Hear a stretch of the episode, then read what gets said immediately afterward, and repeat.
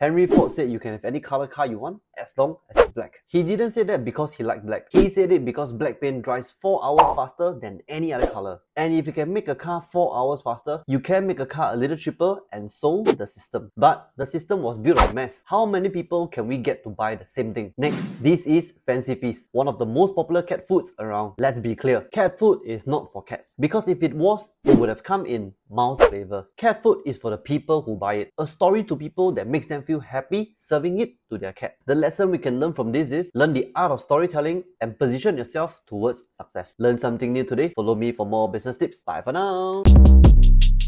Shortcast Club